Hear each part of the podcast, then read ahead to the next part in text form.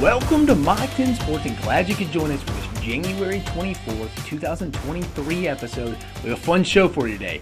Managing editor Blake Lovell from Southeastern 14 joins the, joins the show to discuss all things SEC basketball as we're getting to the midpoint of conference play now. Some teams have played six, seven games. Obviously, nine is the midpoint, but we're getting there. Thought it'd be a good time to bring him on. Uh, one of my favorite interviews I have done so far, if I'm being honest with you. Just a fun back and forth. We discuss a lot of different topics, go in depth, not just surface level stuff, but good, fun, in depth stuff. Exact exactly kind of like how many wins does Texas A&M need to get in the tournament? Fun question. We discuss. Can't wait for you to hear it. Um, that will be on the back end of the show, though. We're going to preview, we're going to review uh, the weekend that was on the hardwood. Good weekend we had, seven different games. We'll talk about that, and we'll up and we'll preview this upcoming week schedule uh, for on Tuesday and Wednesday. It's going to be a mostly basketball themed episode. But let's get started with. I told you I was going to start my segment with the tip of the cap from each episode. And kind of what that is is anything I kind of see in sports, maybe even life at times. Just depends what I see was the best thing I've seen from uh, since last episode, last Thursday's episode. the best thing I've seen so far. How about the Cincinnati Bengals rushing for 172 yards and averaging 5.1 yards per carry in a road divisional game? They're getting my tip of the cap. Tip of the cap to Joe Mixon, Joe Burrow, getting them in the right right runs, checking in the right play, and that Bengals offensive line just mauling the Buffalo Bills on the road. Signature road win. I was not expecting that. Tip of the cap, taking it off now. Tip of the cap, can't see me, but I'm tipping. I'm taking it off. Tip of the cap to the Cincinnati Bengals rushing offense that help uh, give Cincinnati that big divisional round win, sending them to the AFC Championship game. Where hey, they may go try to repeat history may go re- repeat itself this weekend in Arrowhead as they try to make their back-to-back trips to the Super Bowl. I just want to start off with that, but let's get into this past weekend's action.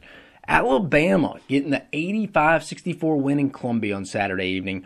Alabama was ultimately just too much, in my opinion, for Missouri, just like they've done with a lot of other teams. Kobe Brown, Missouri's best player, was announced just before tip off. He was out. But Missouri was playing with him for most of the. But Missouri was playing with Alabama for most of the first half. They, they really were. If you go back and watch the game, they were kind of stride for stride with them. But at the end of the half, Bama was just too much for Missouri to handle.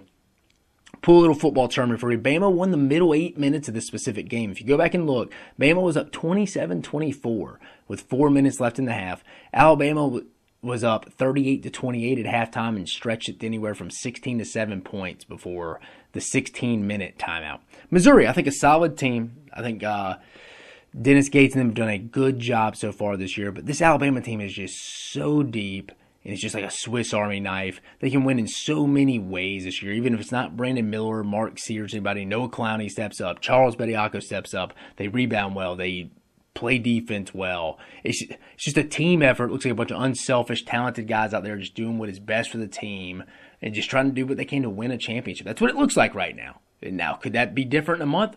Absolutely. I didn't even think they shot well the other night, to be honest with you. I mean, for the game, they shot 36.8% from the field and just 28% from beyond the arc. Not great numbers for Alabama, but uh, Missouri has Ole Miss on Tuesday. Then after playing Iowa State in the Big 12 SEC Challenge, have a relatively uh, easy stretch to get some wins. I feel like they play LSU at home, at Mississippi State, at, uh, then South Carolina at home. Missouri could get some wins for themselves. I, I, like what Dennis Gates and his team's doing. I fully expect them to make the tournament. Just kind of keep an eye on if Kobe Brown plays uh, tomorrow night when they are playing uh, Ole Miss. But moving to the next game. The other game I liked it was Kentucky got a big 67 60, 76 67 win over Texas A&M. How about Cal taking up the players' phones so far in this winning streak the night before games? I, am I'm, I'm trying to start a trend here with Big Blue Nation. Lock up, hashtag lock up the phones. This was the most physical game of the year in the SEC so far. Honestly, grew more respect for A&M and Kentucky after this game. If A&M plays like this again, they will have a chance to win every game. Now, obviously, they will not play like this. I'm not saying they will, but the turnovers is a glaring issue that has to be fixed. If they could have shored that up, they probably win this game. But Kentucky, switching switching them a little bit, looks a lot more comfortable right now. I think they understand if they do the gritty things, like play physical, rebound, they have a chance to win every game. The new lineup between Wallace, Reeves, uh, Jacob Toppin, and then Oscar Tshiebwe gives this team an edge, in my opinion. If you go back and watch the game, do they have some defensive lapses? Yes, especially in transition defense. Uh, Texas A&M is not an excellent scoring team. Was just out out getting them to the other end of the floor. It's just it was a rebound, one pass in transition, and it was a layup. I mean, it was pretty good offensive play by Texas A&M. There's a couple of plays there. So Wade Taylor hitting a nice bounce pass to um to a couple of other to a couple other guys. I mean, it, it was a really good, well played basketball game by Texas A&M. I thought if they continue to build off that, they can win some games. They really can. Guys like Radford, uh, like him. That's who I sorry. I, mean, I was forgetting the name for a minute, but that's who I was thinking of. Tyrece Radford for Texas A&M doing big things. Uh, we talked Texas A&M in depth. As I talked about with me and Blake Lovell, we go in depth on how many wins Texas A&M needs. Uh, we'll cover that. I'm honestly thinking 11 or 12 for them to be safe when they roll into the SEC tournament. Uh, but I'll let you hear that when, as me and Blake talk at the end of the show here. Um, I think this Texas A&M team is good right now. Forget the non-conference record. I'm talking about right now. Like I said, I think the Ags need 11 to get into the tournament. A&M has the biggest game, in my opinion, in the midweek action. Uh, them going Wednesday night at Auburn will be a massive game. Uh, it could be a big. It's a big opportunity for A and M, and I think Auburn needs to win that at home. I think Auburn's locked in the tournament right now, obviously, but that, they they don't need to be losing games like this at home. But A and M, big opportunity here. If I said I said on social media, if they could if they could split at Kentucky at Auburn, it would be big for them. Uh, they just have to match that intensity they brought from Saturday and limit the turnovers. And I think they may have a shot if Auburn can come out and sh- uh, not shoot as not shoot very well um, from the field. Like they, they they struggled all year to do that. Now it's a home game for Auburn. They play different at home. They're one of the more different looking teams from home and away, and everybody's going to be like, well, they've won a couple road games in conference. It's like, yeah, that's against some of the worst teams in the league. I mean, they went at Ole Miss, at South Carolina, at LSU. Now, a lot of tough road environments. Didn't play their best, but hey, it, it, this is a big opportunity for A&M going back to them. I, I like the way A&M's playing right now. Just Buzz Williams has got to keep that team playing with that same intensity. That was one of my favorite games to watch all year, the Texas A&M uh, Kentucky game. It's a good, physical, high energy game. Uh, then we got Florida got the 61-59 win at Humphrey Coliseum in Starkville on Saturday night. I'll be honest with you. I like the Gators somewhat big going into this one, and it looked that way early. Florida got up 16. But Florida went on one of their long scoring droughts, 11 minutes to be exact, and let State go on a 23 to 7 run in that time span to get back in the game. But after Mississippi State tied it three times in the second half, uh, Florida held on to get their first quad one win this year. Florida's still kind of in that hunt with their record right now. It's not great, but they're still in that hunt. If they can rack up some more quad one wins, it's getting harder for them here. Here I'm going. I'm looking at their schedule right now. Florida has a heck of a stretch coming up after South Carolina this week. They play South Carolina at home this week. Then they go at K State in the Big 12 Challenge, Tennessee at home, at Kentucky, and at Alabama. Prayers up for the people in Gainesville uh, for those next four after South Carolina. But going back to Mississippi State, Mississippi just can't. No, sorry, sorry prayers up for the people in Gainesville after that game in South Carolina because the, the K State, Tennessee, at Kentucky, and at Alabama games. Whew, it's a tough stretch. But Mississippi State just cannot get anything going on the offensive end feels like the same song and dance every game from them.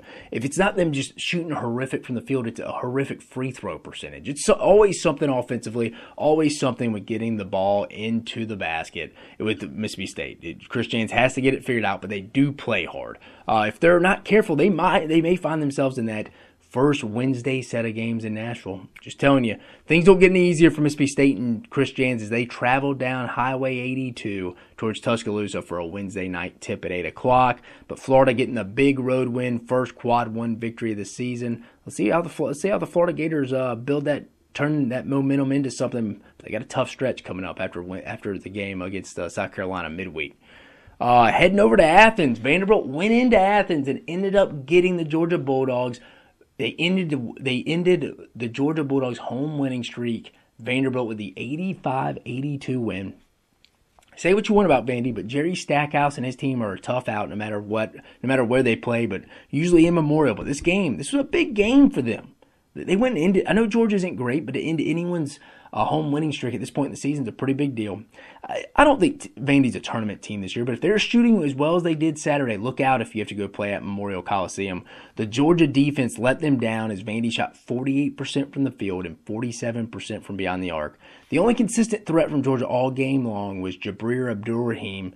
His his 11 points in the first half kept Vandy in this game uh, for most likely, sorry, for, kept Georgia in this game uh, honestly kept Vanderbilt probably from being up double digits at half. But hey, you knew this would happen if you're Mike White. You're going to have some losses that are tough to explain. But hey, first year you weren't going to make the NCAA tournament, most likely anyways. NIT is in reach, and it should be the should be the goal. But honestly, going back to Vanderbilt, I'm more impressed with Vandy's effort, especially when you talk about the current injuries they have. They got a big one at home against Kentucky midweek. We'll preview that one in a minute. But I'm, but man, Vanderbilt just impressive team. Honestly, even going back to the Alabama game last week, they just didn't quit. Even when Alabama got up 23, they fought hard. Alabama ultimately pulled it out, was controlled majority of the game. But man, Vandy to bounce back from that, go on the road and give Georgia their first home loss of the season. Hey, all, they, they almost could have made tip of the cap. But uh, moving to the next game, we'll head to Baton Rouge. Tennessee got the 77 56 win over LSU on Saturday afternoon. The Vols were without Uros Plavsic after missing Santiago Vescovi and Tyreke Key earlier the, earlier in the week against Mississippi State. Sounds like there is kind of a stomach bug, something going around between Tennessee staff. Even Rick Barnes mentioned the coaching staff, but sounds like that. I think that's why uh, Plavsic was out. I know uh, Vescovi had a shoulder injury sustained against Kentucky, but also he's been out with a bug. Same with Tyreke Key. But that did not stop the Vols from shooting well from beyond the arc at the PMAC. The Vols shot 38% from beyond the arc and made 12 threes overall, which tied for the most the Vols have made in a conference game so far this year and second most that it's made in any game this year. So Tennessee went into the PMAC, shot well without one of their better shooters in Vescovi. LSU just playing really poor right now. Not going to get much easier for LSU. I fully expect them to be in that first four game on Wednesday of the SEC tournament. Just an all around, just a bad effort, piss poor effort I've been watching from LSU. Kind of bothers me, honestly. If I'm Matt McMahon, we're having a come to Jesus meeting because our schedule's only going to get harder.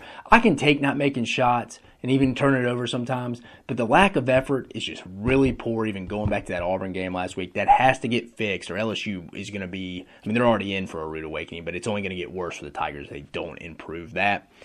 Going to Columbia, South Carolina, Auburn getting the 81 66 win at South Carolina.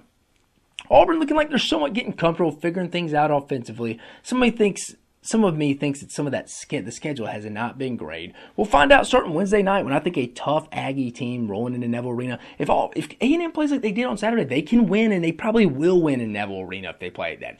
I'm not saying they for sure are because I can't predict they're gonna play that. But if they bring that intensity, limit the turnovers a little bit, they're gonna have a shot at the end. I'm telling you. I'm telling you. The score on Saturday was actually was actually a lot worse than it would indicate. Uh, Auburn they, says they got a 15 point win, but Auburn was up 20 at one point. This game was over. South Carolina is just not a good basketball team this year. Tough to judge Lamont Paris so quickly, but you have to think something is not right for them to be this bad. Um, South Carolina just drops to 8 and 11, 1 and 5 in the league. Auburn schedule gets tougher coming up, but I, hey, I'm looking forward to it. I think they got the most intriguing matchup of the week uh, when Texas A&M comes to town.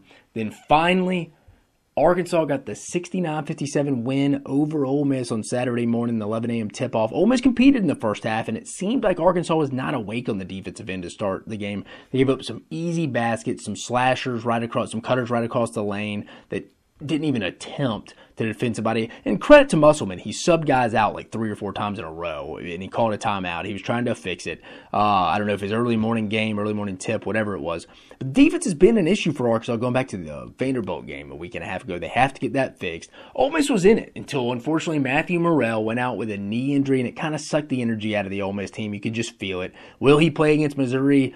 Um, on Tuesday. I, I don't know. It'll be interesting to see if him Kobe Brown from Missouri plays, Matthew Murrell plays from Ole Miss. That'll be interesting. This team for Arkansas though, they have to they limited its overall turnovers and that was good to see only 11 and shot 40% from three. It's very good for them but this team needs nick smith jr back but you have to think that it'll take a few games to get him adjusted into the lineup. Sooner the better though because the season's eating up. I'm really interested to see this hogs team once he is fully involved in the program but that's the wrap up. The seven games the pre uh, the reviews from this past weekend. It was a good weekend but let's get into the week that is coming up. Let's pull up the schedule right here Let's get to the SEC basketball schedule starting off with Tuesday's action.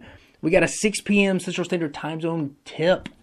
LSU at Arkansas. Arkansas trying to get revenge for that first conference loss, first SEC game of the season in Baton Rouge. LSU has not looked the same since. The game's on ESPN two at Bud Walton Arena. Um, I like Arkansas in this one. LSU just disappointed in the effort. Like it's hard to predict LSU to win anything right now until they get that fixed. Arkansas needs to win this game. Cannot afford to lose this game. I think they'll get it done.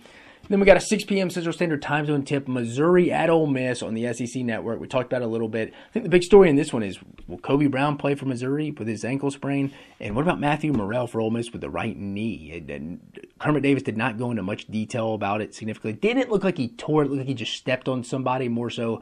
Uh, stepped on somebody else's foot and it kind of scared him. You heard him yelling. I remember watching it live and they went to a fast break. You could hear him yelling through the TV, through the uh, through the microphone on the basket on the goals. You could hear him yelling. So I thought it was worse than it was, but they looked like they were kind of calming him down. Scared him a little bit, but that'll be the big more, uh, question mark in that one. I like Missouri. There's a deeper team right now. I like Missouri to go to the pavilion no matter what and get this win. Then finally, the 8 p.m. Central Standard Time Zone tip Kentucky at Vanderbilt on the SEC network.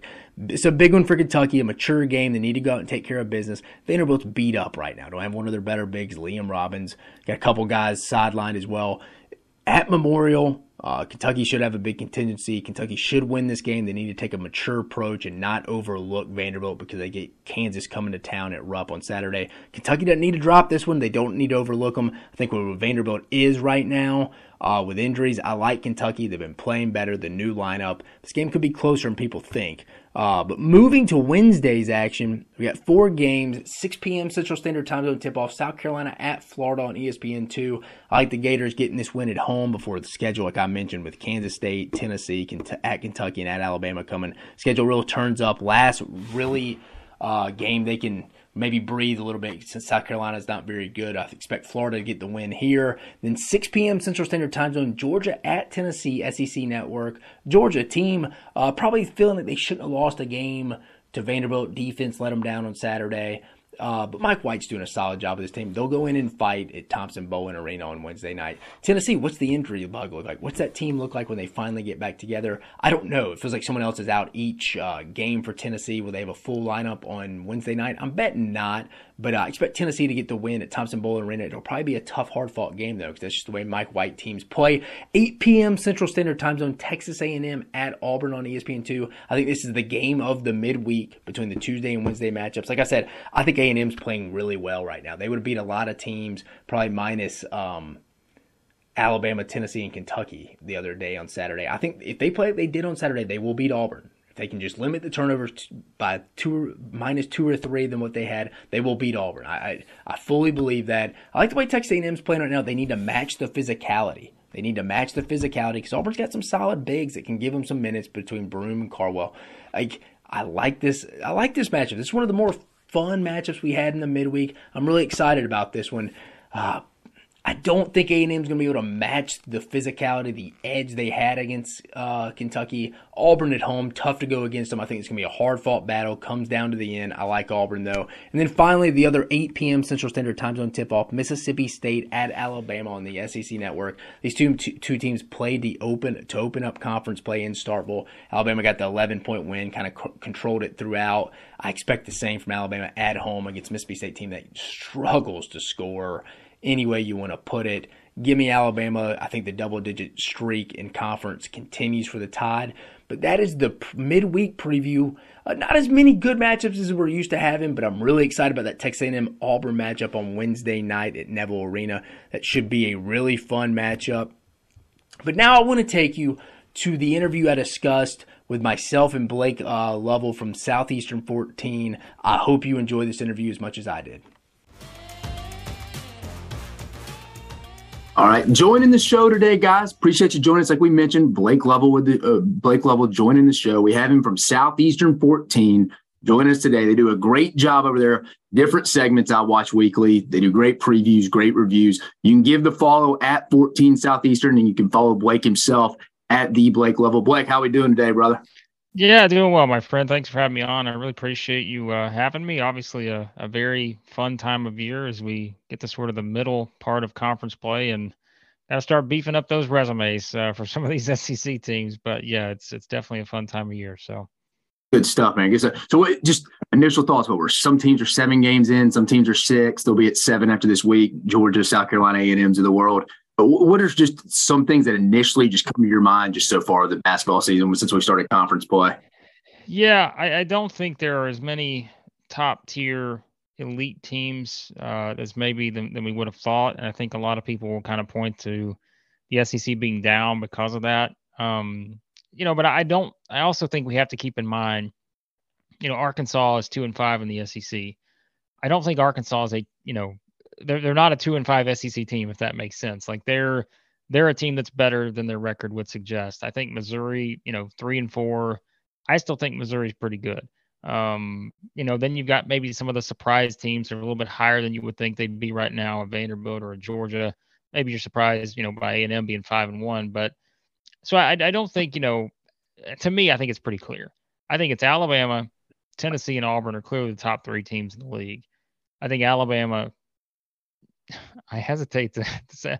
I almost want to say Alabama. I think is on a different level than everybody else, yeah. Tennessee included. But I do think we have to put Tennessee in there. Um, and I do think maybe there's a little bit of a slight gap between them and Auburn, but um, still, I, I look at this overall though. I mean, look, Kentucky still has a a high ceiling. Is it higher than as high as we thought it would be? No.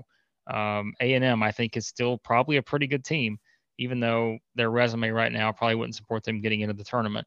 So it's going to be an interesting finish because I think there's a lot of ways this could go. I, have said someone asked me the other day, you know, what's the over under on how many SEC teams get in the tournament? I said, well, that's a very wide range because, you know, right now I think it's, I think you've got three locks, right? I think Alabama, Tennessee, and Auburn are, are locks. Everybody else can probably, well, I don't want to say everybody else, but there's a good group of teams that can play their way in. There's also a good group of teams that can play their way out. So it becomes a very interesting, you know, discussion moving forward. I know it's kind of a long-winded answer, but the SEC's been very hard to predict this season, and I think even seven games in, we still got a long way to go to kind of figuring out what this league actually looks like. No, you're right. I feel like you get a lot of different bracket projections saying five or six right now, but you're right. You, I think you got some of those teams that are kind of on that line, like A and M. They they could springboard, yeah. kind of go on a uh, run like they did at the end of the season last year. I think Missouri's still kind of sitting there on that like kind of little bubble line. But you're right. I would agree with you 100. percent I feel like Alabama and I, am with you. I think they're almost on a little bit of a tier themselves. Not a huge difference between Tennessee, yeah. but I think is you Tennessee can just go ice cold sometimes, which always yeah. kind of worries you about them getting out of that first weekend, like the stereotypical answer would be in regards to that. Yeah, yeah, and, and that's the thing with Tennessee. I think it's just it's like every time you want to believe that they're turning a corner, they'll have one of those stretches where they just don't they can't score. And you know, obviously the Kentucky game is sort of the the one that's always probably going to be in the back of your mind now, knowing that they have that on their resume this season. And, and you know, I think throughout the Colorado game, that's so long ago now. But the Kentucky game is recent. And yep. it is one, you know, where you looked at how Tennessee played offensively, missed so many wide open layups, which again, you play that out a hundred times. They probably hit three or four of those layups, just, I mean, just wide open and just cannot hit them. Um, but I think though defensively, you know, they're always going to have a chance just because they're, they're, they're so good. I mean, they're the best defensive team in the country. I don't think there's any doubt about that in my mind. And you know, I think with Tennessee, it's just it's keeping everybody healthy because you know obviously Josiah Jordan James missed a lot of time, but now that he's back, you see the difference maker he can be.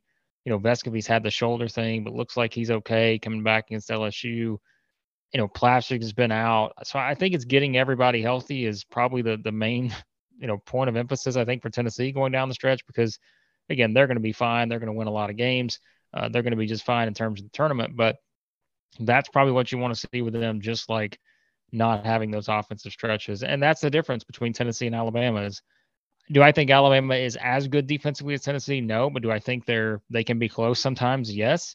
But I think these are two teams from an offensive standpoint, Alabama just has another year that I just don't think a lot of teams have. And and that is the difference for me with Alabama is, you know, you go back to last year, right? You weren't really questioning Alabama I mean, you could question maybe some shot selection and those kind of things, but like offensively, you know, you weren't really questioning Alabama from the standpoint of, hey, this is a team that can't score. You knew they could score, but defensively they didn't have it, right? Mm-hmm. So I think we're kind of at that point now where there's just so many things they can do well. And I think specifically it comes, they're so much better on the defensive end, but they have that same offense. They have Brandon Miller, they have all these other guys. And so, yeah, I mean, I, look, I mean, Alabama and Tennessee are very close, but I just think Alabama has a different gear than everyone else right now.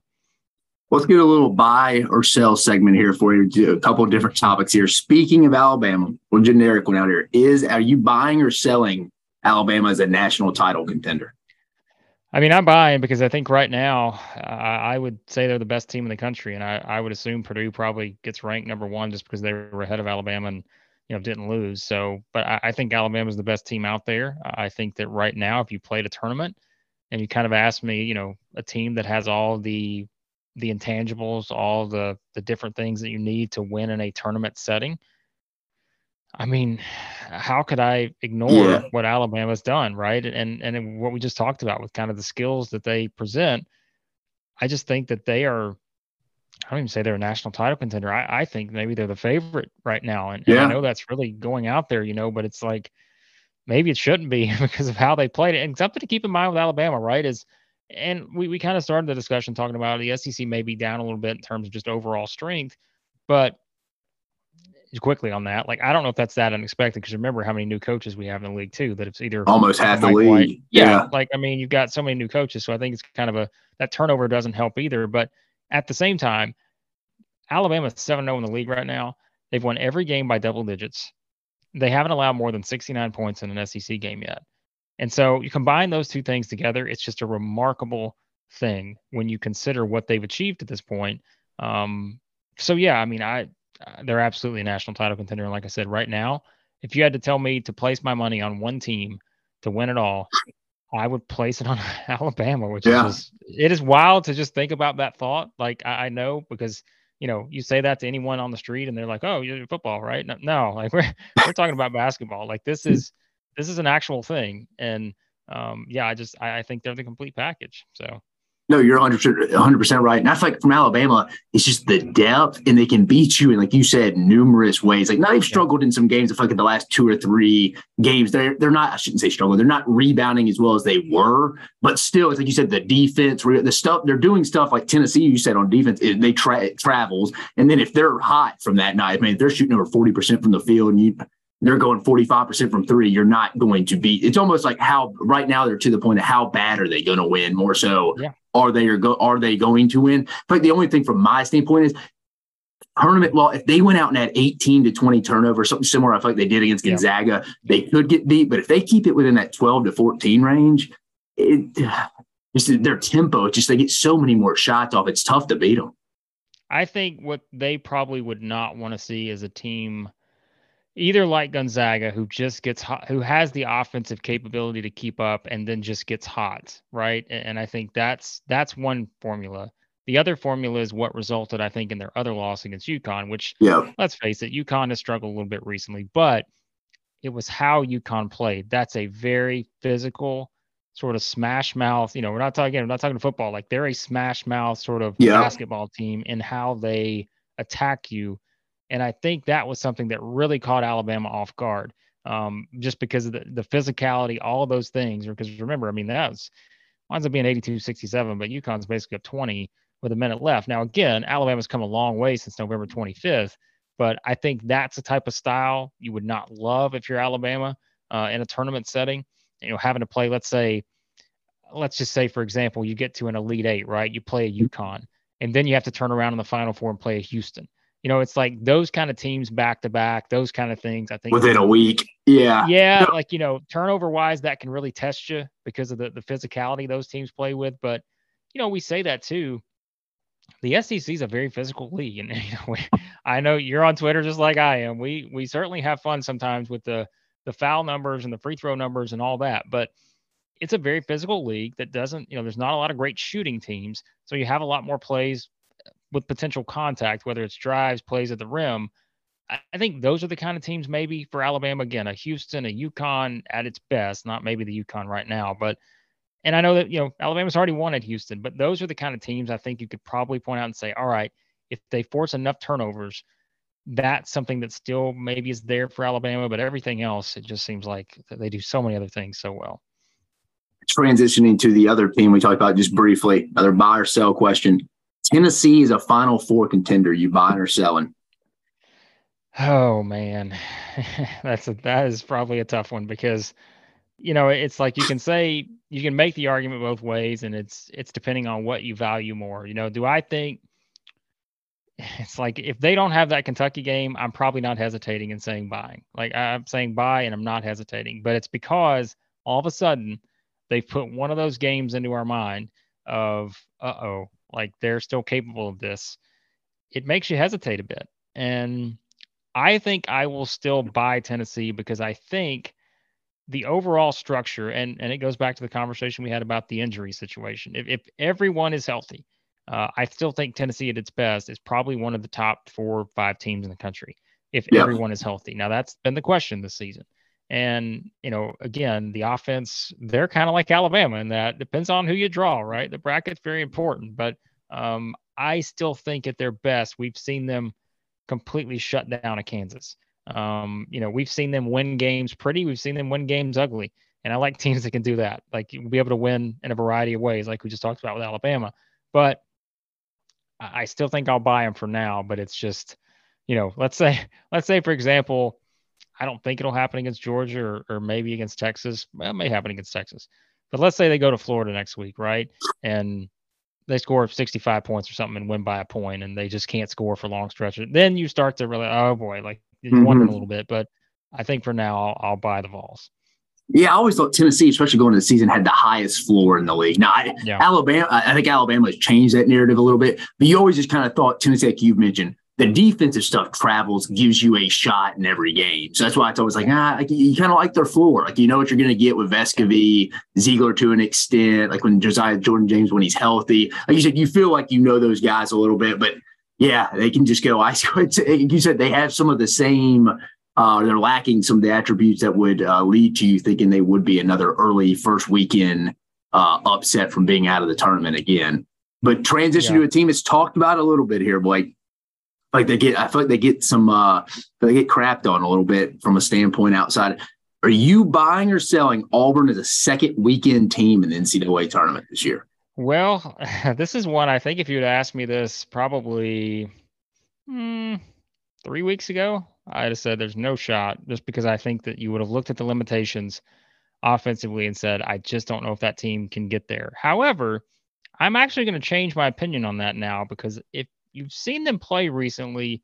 I think Auburn's figuring some things out on the offensive end of the floor. Now, again, if you look at it from a schedule standpoint, you could argue they played the four worst teams in the SEC their last four games Ole Miss, mm-hmm. Mississippi State, LSU, South Carolina. But three of those have come on the road. And so, as always, winning on the road in the SEC is tough. Now, unfortunately, I may have to eliminate South Carolina from that equation this year because I think, as everyone has proven, beating South Carolina on the road is not a hard thing to do. But I still think if you watch Auburn, I think they're growing their confidence offensively. I think they've figured out their rhythm. I think they've also figured out that, hey, we're not the Jared Harper, Bryce Brown team that we can come out and just, you know, shoot 35 threes or something like that and have a chance. Like we need to keep our three point numbers down. And mm-hmm. I think mm-hmm. they're doing that for the most part. I think they're taking better shots, which is look, I mean, the good thing of the team last year, right? If you had to go into the offseason and say, all right, you know you're losing Jabari Smith, you know you're losing Walker Kessler. What's the biggest point of emphasis for this next team? I think is going to absolutely be shot selection because they took some shots last year outside of those two guys that just made you scratch your head a little bit. Yeah. But, but this year, I think now in this stretch of games, they're starting to play more. You know, we always use the phrase play within themselves. I actually think that's what they're doing. Like they're figuring out some things on the offensive side. Now, the question becomes can they do that against a tougher schedule? Because it's about to get tougher from here. Um, you know, A&M, West Virginia, Georgia, Tennessee, A&M, Alabama, Missouri. So now I think we really start to find out. But I, I think at this point, again, defensively, they're, I mean, there are some similarities with Tennessee and how they play defensively. Auburn is very good on that side of the floor. I, I hesitate a little bit again to say this, but I'm actually going to buy Auburn, and I don't know that I thought I would have, even like I said three weeks ago, two and a half weeks ago. Uh, but now I think I'm starting to see some things flip on the offensive side of the floor to make me think that, hey, they're learning from their own mistakes. They have an Allen Flanigan who's starting to give them something consistently. And I think that was always going to be important. Jaylin Williams, you know, Broome, Green, they've got a pretty good group of guys here. And so I'm gonna I'm gonna buy the Tigers for now. Now I'm actually I'm actually excited about that midweek matchup, them and A and M. I know it's at Auburn. Auburn has their what 28 game home winning streak going. Yeah. It'll be interesting to see if that keeps going. If that keeps going when Alabama comes to town in a couple of weeks. But yeah, it, I think that's probably one of the better. I think that's probably the best midweek matchup we got. This just from an overall standpoint. It's a big game for both teams. I mean, if A and M could go split the Kentucky at Auburn back to back matchups, then yeah, I think people are kind of like, dang, Auburn's. I mean, A and M's they're really going to uh, make us forget about the non-conference slate, and they're on fire right now in conference play. And uh, yeah, and for Auburn, it's a, that's a, a, quality opponent coming to your house. Probably a game you probably should win. And then yeah. if they go continue on this weekend at uh, West Virginia, it'd be a solid road win for them as well. So it's like you said, Auburn. It's getting tougher. It'll be interesting, but I'm leaning a little bit towards you. As they do have a upside, I think, to make it to the second weekend of the tournament this year. Yeah, and you know what? Something else I was thinking about is like you, you look at them you sort of assume they're going to win all their home games, and that's why I think you, you do. Of, you really you know, do. I mean, at this point, it really you don't feel like it matters. Which, of course, the Alabama game, everyone's already circling that one on February 11th, but you sort of just assume they're going to find a way to win. Now, that is something also though that comes into play when he gets into the tournament. Is well, you're not playing at home, and um, you know, but it's kind of like we said. I think just beating the bad teams sometimes on the road, which they've done to this point in terms of the SEC I think that can give you a little boost of confidence and, and gives you a little something to know, hey, we can go on the road and, and win these kind of games, even if they're against these, you know, this sort of competition. And so, yeah, I mean, I, I just think they're they're moving in the right direction. And again, you look at kind of their offensive numbers and such. I just think that they are they are improving on offense, and that was really, I think, all we asked of Auburn was just to say, hey, we know they're going to be there defensively, but can they just get better offensively? They're never going to have the ceiling of an Alabama this season or I don't know, even a team like Missouri or something. But can they just get to the point to where they're taking the right shots? They're not, you know, taking a lot of threes. If they can do that, they can be okay. And well, that's what they're doing right now. So. And last buy or sell here for you, Blake. Just Kentucky in general. You buying or selling right now? I feel like I'm. I don't know how much money I got to spend here. I feel like I'm buying everything on it. Like I'm like I'm doing the buy on all these, but I'm buying the cats as well. Like I feel like the ultimate SEC homer here. Anyone's like, oh, which everybody already thinks I am, but like it's uh, really though. I mean, you're asking me the questions that I think you can really make a strong argument to say, all right, we have to go on what we've seen. We we don't necessarily have to go on, you know, projecting ahead, looking at computers and all those stuff. If we just go by what we've seen, yep, eyeball test. Been, yeah, the eyeball test, right? There is a stark difference in the Kentucky team I saw against South Carolina on January 10th and the team I saw on January 21st against Texas A&M. And there was a switch. Actually, I could even go back and say the team on um, January 14th at Tennessee. And it's not just because they won the game. It's because you saw a clear change by John Calipari, which is something that we do not always see. Yeah. He clearly said, this is how we need to win. And everybody that's been calling for it, I was one of the ones. Look, I will say this as a a big Sahvir Wheeler fan, right? Like I was a big fan of him at Georgia. I thought people kind of knocked him, like, well, look at his efficiency numbers, but think about how bad that Georgia team was yeah. played on those kind of things. Came into Kentucky last year, thought he did a lot of good things, but as this season went on, it wasn't necessarily him. It was the way John Calipari wanted to run his offense with him that sort of caused the ultimate kind of friction there that didn't really help either party. But I think now it's very clear that Cal has said, all right, here's how we win. We win with the ball in Cason Wallace's hands. And that is how we get to where we want to go. And what have they done since then? They've pulled off a surprising win at Tennessee when everybody thought they'd go in there and get beat by 30. You know, they beat a solid Georgia team, in my opinion and then they come back and beat a Texas A&M team in a game that I didn't think Kentucky would love because of the physicality mm-hmm. and how A&M can force turnovers. They've done all those things now in three straight games. We haven't seen that stretch of three games this season from Kentucky in terms of how they played. So for that reason, I think I have to buy them because they're doing all this still in knowing that they have 1A, 1B in terms of best players in the SEC. It's either Brandon Miller or Oscar Tshiebwe. Take your pick. But I think still knowing they have him on the floor, they can win a game like they did against A&M with Tshiebwe only having seven points, and they can get production out of you know all these other guys, C.J. Frederick, Antonio Reeves, who I think are still the key to their season uh, because they've got to be able to hit some threes consistently. They go seven to 21 against A&M combined. You're like, well, that's 33%, right? But in the SEC, that's above average because this is a bad shooting league, as we said, yeah. just from a three point shooting number. So I really look at it that way. And I think because they have taken, they've made the decision to say, we are changing our approach on offense. I didn't know if Cal would ever do that because he has been, he's been stubborn in terms of doing that over the years. I, I never really thought they've evolved offensively, but now they figured out how they need to do their offense. And I think again, big reason is Cason Wallace handling the ball more, having Antonio Reeves and CJ Frederick on the floor together at times because why would you not want to have two guys that can shoot the three on the same, you know, on the floor together to to take one away from the other and give another guy a shot here? So I, I hope that's that's the key now. I hope he realizes that. Um, you know, he's obviously getting paid a lot more money to analyze his team than I am, but I just think it's clear when you watch them play, they're a different team. And I think because of that, I have to buy them because to me, if that's the route they've decided to go, it's going to lead them to a lot of success because what they were doing before just was not working. And maybe they finally realized that. You kind of lead me into my new my my last question for you, just from a standpoint.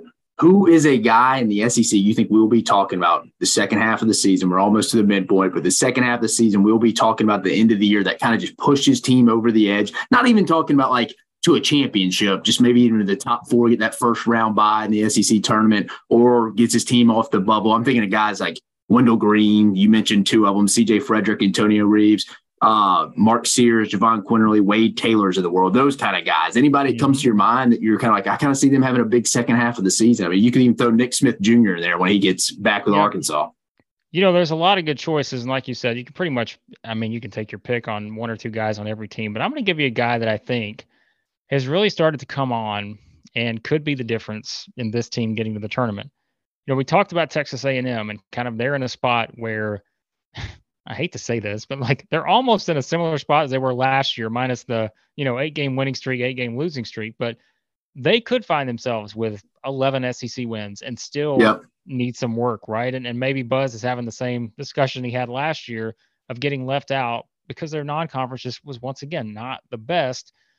Julius Marble, of course, played at Michigan State. You know, I think you know there in terms of results and those kind of things. He decides to transfer to Texas A&M, and you know we came into the season maybe not knowing exactly what to expect in terms of what his role was going to be because again, an up and down career at Michigan State, like maybe just did not reach that level some thought they thought he would there. But you look at the numbers; he's got six straight games where he scored in double figures. Um, easily his most consistent stretch he's had this season. And think about that six games, right? That's their SEC slate.